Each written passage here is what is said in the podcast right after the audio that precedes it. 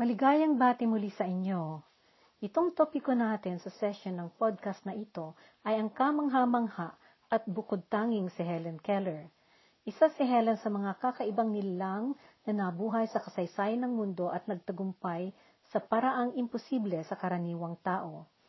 Sa kabila ng kawalan ng kanyang pandinig at paningin, naging pangunahing tagapagtayo at tagapagtanggol para sa mga makataong karapatan ng mga sari-saring mga lahi ng tao sa mundo.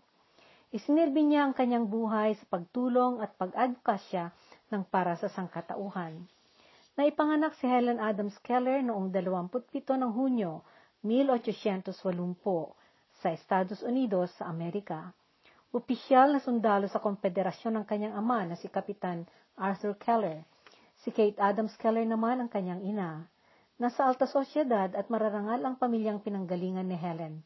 Abogado at editor ng periodiko ang kanyang ama at nanirahan silang mag-anak doon sa bayan ng Toscumbia sa norteng bahagi ng estado ng Alabama. Noong labing siyam na buwan pa lamang siyang musmos, nagkasakit si Helen ng napakataas na lagnat at ito ang naging dahilan na nawalan ng ilaw ang kanyang mga mata at nawalan siya ng paningin, na isama ring nawala ang kanyang pandinig. Noong pitong taong gulang na siya, dinala si Helen ng kanyang mga magulang sa isang inventor at doktor na si Dr. Alexander Graham Bell.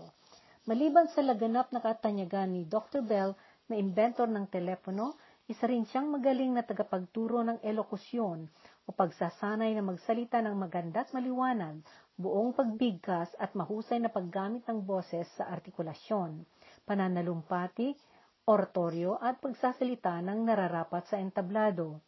Kasama ni Dr. Alexander Graham Bell ang kanyang inventor ding ama na si Alexander Melville Bell na gumawa ng sistema ng pagsusulat at pag-iintindi sa mga pangusap at pananalita.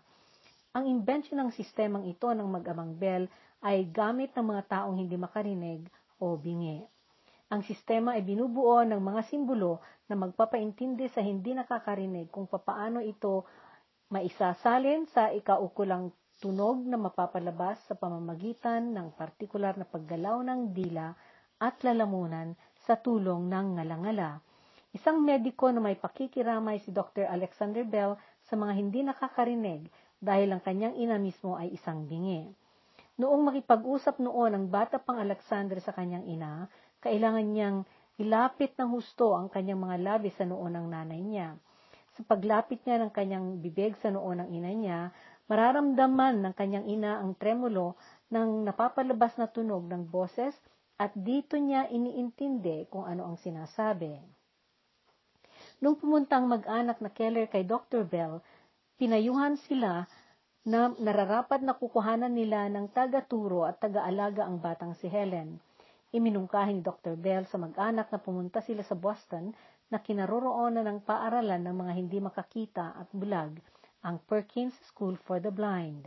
Doon, inirekomenda naman sa kanila ng direktor ng paaralan ng Perkins na subukan nila si Anne Sullivan, isang nag-aral din doon at katatapos lamang niya. Dalawampung taong gulang noon si Anne at siya ay nag-aaral doon dahil meron din siyang diferensya sa mata subalit meron siyang hindi pangkaraniwang abilidad.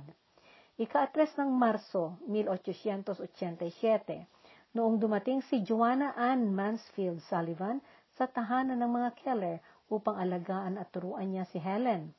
Namuhunan ng pasensya, malawak na pangunawa at pagmamahal si Anne sa kanyang pag-alaga kay Helen. Dahil dito, nakayanan niyang sagipin ang batang si Helen sa masaklap na kahirapan ng pagiging bulag at bingi.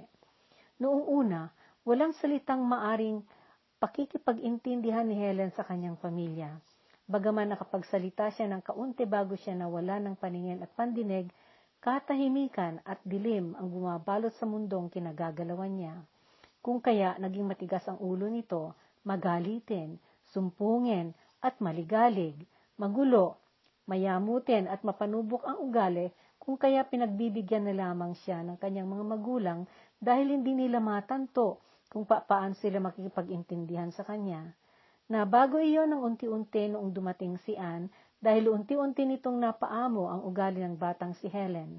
Natutong maging kalmado ang bata at nagsimulang bumuti ang ugali. Tinuruan ni Anne si Helen na makakilala ng mga letra ng alpabeto. Gumawa siya ng paraan para mabuksan niyang isip at galing ng bata. Sinubukan niyang isulat ang forma ng mga letra sa kamay ng bata alinsunod sa bagay na tinutukoy. Nang lumaon, naturuan na ni Anne, si Helen, ng sistema ng pagsusulat sa pamamagitan ng daliri at ito ang naging paraan ng kanyang komunikasyon sa mga nasa tabi niya. Pahawak noon ni Anne, si Helen, ng isang bagay gaya ng manika. Pagkatapos, idantay niyang isulat sa kamay ni Helen ang mga letrang bumubuo ng salitang manika. Hindi noon maintindihan ni Helen ang koneksyon ng mga letrang isinulat sa kamay niya sa mga bagay na tinutukoy ng salita. Dumating ang natadhanang panahon na luminaw ang kanyang pakikipag-intindihan na gamit ang sistema na isinubok ni Anne. Isang araw, hawak-hawak ni Anne ang kamay ni Helen at dinalya niya ito sa may balon ng artesyano sa bakura ng tahanan. Dahan-dahan niyang isinulat sa daliri niya sa palad ni Helen ang mga letrang bumuo ng salitang tubig. Habang pinatuluan niya ng tubig ang kabilang kamay nito, biglang tumahimik at taimtim na nag-obserba si Helen. Yumuko siya at hinawakan niya ang lupa at pinahiwatag niyang gusto niyang alamin ang pangalan ng bagay na hinawakan niya. Masigasig si Helen na makapag-aral. Sa paglubog ng araw sa araw ding yaon, nakaipon na siya ng tatlumpung bagay na natutunan niya ang mga pangalan. Sa tulong ng mahal niyang guro, mabilis na natuto si Helen na magbasa at magsulat. Pinag-aralan niya ang maiging ang paraan at wagas ng pagsulat ng Braille. Ang Braille ay sistema ng pagsulat na gamit ang mga hindi nakakakita bagaman nakakarinig at nakapagsasalita. Sa mga sumunod na taon, natutunan pa niyang gumamit ng boses niya para makapagsalita. Noong nagtapos siya ng sekundarya sa paaralan ng mga bulag sa Perkins sa siyudad ng Boston sa Massachusetts, nagpasya si Helen na magpatuloy siya sa kolehiyo. Ninais niyang mag-aral sa Harvard. Sa panahong iyon, noong 1890, hindi pumayag ang Harvard na tatanggap sila ng mga babaeng estudyante, kaya ibinaling niya ang kanyang isipan sa kolehiyo ng Radcliffe. Marami ang tumutol sa kanya sa kanyang pakay na pumunta sa kolehiyo, dahil hindi nila maubos maisip kung paanong mangyaring makapag-aral ng kolehiyo ang isang bulag at bingi. Pero hindi nila mabago ang determinasyon ni Helen na magpatuloy sa kolehiyo. Noong labing-anim na taong gulang na siya, pumasok siya sa kolehiyo ng mga babae sa Cambridge. Dito niya naranasan ang makitipon sa mga ibang mag-aaral na hindi bulag at hindi bingi. Kasakasama niya lagi si Anne Sullivan na siyang nagsilbing gabay niya. Matindi silang pareho sa kanilang pagnais na makagawa ng paraan na makapagpatuloy si Helen sa pag-aaral niya. Pareho silang sumasali sa mga pagtitipon at dumadalo sa mga klase. Ipinaintindi ni Anne kay Helen ang mga aralin na walang katapat na bersyon sa Braille. Magmula sa Cambridge, sa pamamagitan pa rin ng tulong ng iba pang magtuturo na kasama ni Anne, naghanda si Helen na kumuha ng eksamen sa pag-entrada sa Radcliffe. Nagtagumpay sa eksamen si Helen at nakatanggap pa siya ng karagdagang parangal sa eksamen sa lengguaheng Ingles at lengguaheng Aleman. Gaya din sa Cambridge, palagi si Anne sa tabi ni Helen. Sa panahong iyon, hindi pa handa ang Radcliffe na maging paaralan ito ng mga bulag at bingi kung kaya nagsilbing mata at gabay si Anne kay Helen. Binabasa ni Anne kay Helen lahat ng mga aralin. Marami sa mga kamag-aral ni Helen noon ang hindi pa nakakakita ng bingi o bulag bago dumating si Helen sa kanilang paaralan.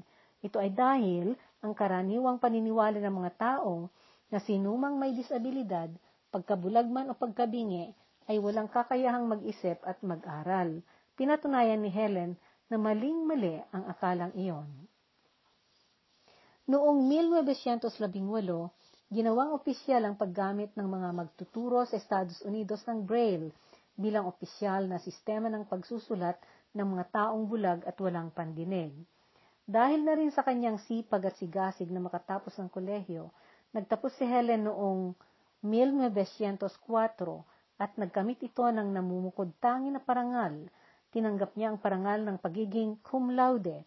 Siya ang kauna-unahang bulag at pingi na nagtapos sa kolehiyo. Dahil dito, inihayag niya na ialok niya ang kanyang buhay na tumulong sa mga hindi nakakakita at walang pandinig. Humarap si Helen na tumayo bilang kinatawan ng mga taong nakakaawa at napaglipasan na ng pag-asa sa sosyedad at inilaban niya ang pagkakaroon ng makataong pakikitungo at pagtulong para sa mga ito. Humarap siya sa mga iba-ibang otoridad at mga obyerno. Pinag-aanyayahan siya ng iba-ibang mga bansa, gayon din ang iba-ibang mga sosyedad sa buong mundo. Naglathala siya ng labing apat na libro at sumulat siya ng madaming mga artikulo ukol sa iba-ibang mga bagay-bagay at kaisipan. Sa kabila ng kanyang hindi pagkakakita at pandinig, at kahit sa kabila ng mga pinakamahirap ng mga hadlang sa buhay niya, nagsumikap si Helen na itaas ang sarili niyang buhay. Ginawa niyang dangal ang kahulugan ng makibaka sa buhay sa pamamagitan ng lakas ng loob, kasipagan, paniniwala, dalisay na pagmamahal sa kapwa, at pagkaroon ng hangaring pagunlad sa buhay. Sinasabi sa kasaysayan na siya ang pinakadakilang simbolo ng tagumpay. Maraming mga parangal ang ginawad sa kanya mula sa iba't ibang mga bahagi ng mundo sa tanang ng kanyang buhay. Namatay siya noong Hunyo 1, 1968 sa edad na 87. Nag-iwan siya ng maraming mga ginintuang mga aral at mga alaala bilang pamana na sa pamamagitan ng masidhing paniniwala at pagnanais na binuhusan ng dalisay na pagmamahal at pagpaparaya, lilisanin natin ang lupa na mas mabuti kaysa sa lupa na ikinapanganakan natin. Ang kanyang sariling buhay ang patunay ni Helen na magtatagumpay tayo sa buhay dahil sa paniniwala, lakas ng loob at dahil sa kabaitan, pasensya, sipag at determinasyon mapapabuti natin ang paligid at ang mundong kinagagalawan natin. Dito magtatapos ang ating kwento tungkol kay Helen Keller. Sana ay nakapagbigay ito sa inyo ng kaunting inspirasyon. Hanggang sa muli.